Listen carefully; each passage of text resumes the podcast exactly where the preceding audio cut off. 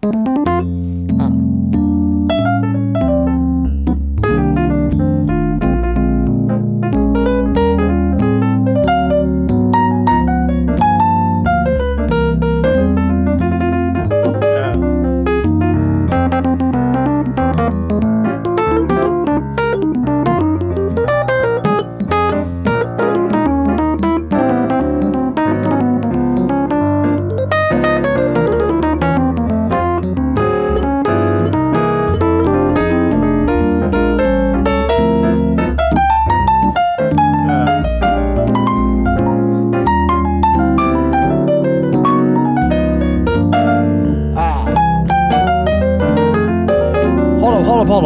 Hold up. I refuse to do this. Okay, good.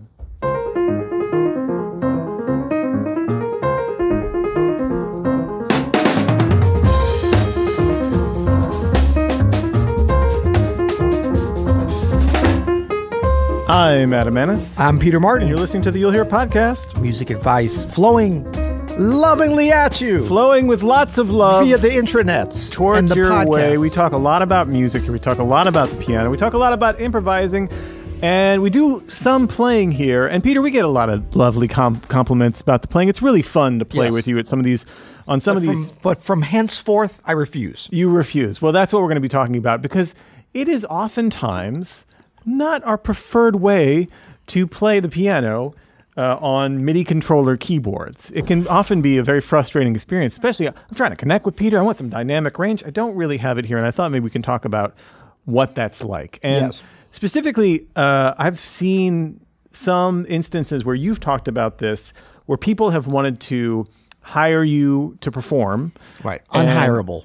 and they say, "Well, we don't have a piano, but maybe you could bring a keyboard." And I've seen your response, which is like, "Well, listen, you're going to pay for me to come here, which is, you know, that's not cheap, but uh, it's Peter Martin, and then you're going to have me playing a keyboard, and it's not going to be very good because the keyboard's not going to sound very good." I kind of feel the same way. Uh, I've done gigs where I've actually rented a piano myself, even if I have to build that into the budget if I know that it's going to be one of those kind of gigs where it's better that I have an acoustic piano, even an upright, I'll do that before, oftentimes before a keyboard, because I like a hammer hitting something and I need Yes. that feel to really be able to express what I want to express on an acoustic piano situation. Now, uh, we can talk about all these different occurrences and maybe some of the pitfalls of just you know demanding a piano Yes. and how maybe some people don't have Get that me my Steinway. Get Yeah, me my Fazioli. but uh, I thought maybe we could just talk about that. Yeah. Like, why don't you, you know, why isn't your preferred instrument some kind of keyboard? Yes. And first of all, full disclosure, because you forced me into this ridiculous title of why Peter refuses to perform on keyboards. Yeah. it's not entirely accurate. You're gonna I find some videos. It. Yeah, we- we and do it all there's the some- time. A lot of videos uh, online of me playing. Um, I mean, for years I played with Dianne Reeves, and I almost always had a keyboard and a piano. I don't think there was ever a time I just had a keyboard.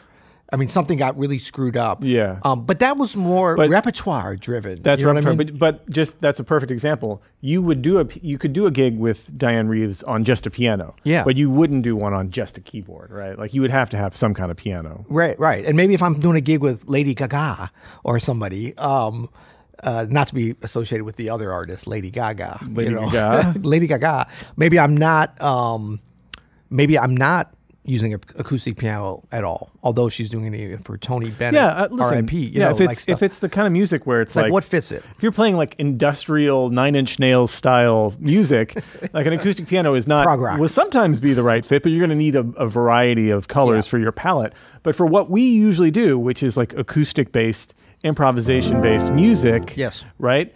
Like if I'm using an acoustic piano sound, I really want it to be an acoustic piano. Right. If I'm using a keyboard, and I, I've heard you do this before too, I'll often use a Rhodes sound as Right. opposed to an acoustic piano sound just because it's so hard to recreate the subtleties of an acoustic piano sound and it kind of bums me out when I can't get it, you know. And I and I wonder how much of it though is feel because like of that. actually duplicating the sound. And I think are we on Keyscape here? yeah, and Keyscape does it better than anybody. Yeah, and I mean, in some ways, depending on how it's you know engineered and stuff, and you play certain things, it can sound as good or better than many acoustic pianos.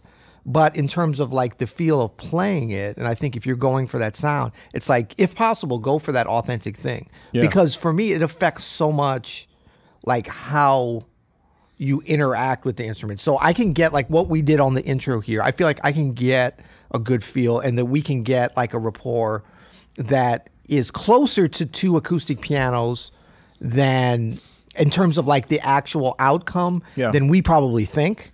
Probably. But in terms of like how it feels, and I would say the amount of energy that you have to expend to be able to get to that is so much higher when you're trying to do piano on keyboard. So it can be done and it can sound pretty good. But the reason like I generally don't like to do it on gigs is because I can do it so much better Yeah. when there's an acoustic instrument. Now I realize that a lot of that might not be noticed by a lot of listeners, but it matters to me. And I think ultimately for kind of the final product, it makes a difference. For me, it's it's really two major things that affect why I prefer an acoustic piano 100% of the time over over an, uh, an electric piano. I mean, over a keyboard. Listen, if the piano is missing keys, if it's incredibly out of, tune, if it's unplayable, There's a play, there's a point it goes yeah, past I- that. of course, I'll, I'm going to choose the Nord here if I can't really play it or if it sounds just awful. Yeah. But if it's a comparable upright piano or something, I'm going to choose that for a couple of reasons. Uh, one is, like you said, the feel. Yeah. Like there's, it's so hard to recreate a hammer hitting something, and I know a lot of companies get really close. I know Roland has the sort of V piano, Yeah. which is supposed to be one of the better technologies, and I'm sure put in the comments if you have your favorite feeling keyboards. But even those things, even those, there's something missing. There's something with the hammer throw that I just don't get, and I don't know if it's even because they're too consistent Yeah. or there's something about it that it doesn't feel real. Yeah. The other thing is combined usually with a lack of of dynamic depth. Mm. You know, where the sound is coming from usually one small space. Now, this a lot of these things could probably be fixed if you had, you know, a five thousand dollar speaker setup, you know, just perfectly studio setup at you wherever you were. Yeah. So, or headphones, or I don't know, headphones are a horrible idea for that, but you know what I mean. Yeah, yeah. Like something in the space that really recreated how it sounded in the stereo spectrum and, and created the box and everything like that, recreated that soundscape. But nobody's got time for that. Like when you're on a gig, nobody's going to do that. You usually got a little PV wedge right here, Right. That's like shooting out up at you, and you have five minutes to get it level. And if I'm on a keyboard, I just know I'm just going to hear like this tinny, da, da, da, da, you know what I mean? Like, Right. it's going to be a bad piano sound coming at me pretty like with no dynamic range, and it's going to feel not great. Um, those three things are usually the, the sound itself, the lack of dynamic range, and the feel of the keyboard. Not to mention little things like the feel of the pedal. You know, Yeah. Nord has that great three pedal system. Yeah. Still doesn't feel like a real No, piano. There's no manipulating it. There's no finding the the joy of finding where the soft pedal like really starts to get this curve on the sound. You Yeah. know, Yeah, yeah. I love that stuff, man. I know. Yeah, it's just a it's just a, a it's tactile, it's feel, it's how you're responding to the sound as you go. I think that's the hardest thing for me to to play a keyboard. Like if it's a you know, a Rhodes sound, if it's like some original sound, if it's like a a, a clavinet, even those things like playing a Rhodes versus playing like a vintage vibe or an Yeah. actual Fender because you got some idiosyncrasies in there. Yeah. But it's it's closer in terms of like for me the amount of energy to kind of adjust my mindset because a lot of it is like you just have to think about like how does it sound to the listener because Right. like I'm surprised like part of the reason we don't play more in here is because sometimes we feel like oh if we're in the other room with the two pianos we can do so much better Yeah. but then we have you know people a lot of our listeners like we love it when you guys play and stuff so it is important to think about the end result and a lot of these kind of um, you know gradients are bigger to us the differences than they are to the listeners. So what that means is you have to kind of suspend um, your belief or disbelief in, Yeah. in terms of like as you're playing it's it's not that different than when you're playing a, a- like a gig at a big festival and you love the piano But you can't really hear it. but you can't hear it Yeah. or you what you're hearing from the monitor is horrible you haven't Yeah. turned off the monitor then you can't hear you have to imagine what it sounded like but at least then you have the feel of You got to have a thing. mind here. Sean Jones talks about it in his first open studio course about about he's obviously a trumpeter and Yeah. so but if you're playing a big gig outside festival then you actually have to just pretend like you can hear a great sound Yeah. and then play like that's the and case hope and pray that that's what the front of house engineer is doing and I, I I try to do that. I mean, I even try to do that here when we're playing Yeah. because this is so loud sometimes. Like here's as quiet as I can play it. Yeah. Here's really as heavy as I'm gonna play it. There's just not that much. So oftentimes I'll like not play anything, Yeah. like accidentally miss, you know, because I'm trying to stay under you or I can't hear that at all, and I'll just be like, okay, it's probably going to be fine, Yeah. you know, we'll see how it is, but it's probably gonna be fine. And there's, there's something that's great about an acoustic piano. I know this is like old school. I want to have my turntables and my typewriter, Mr. Hipster.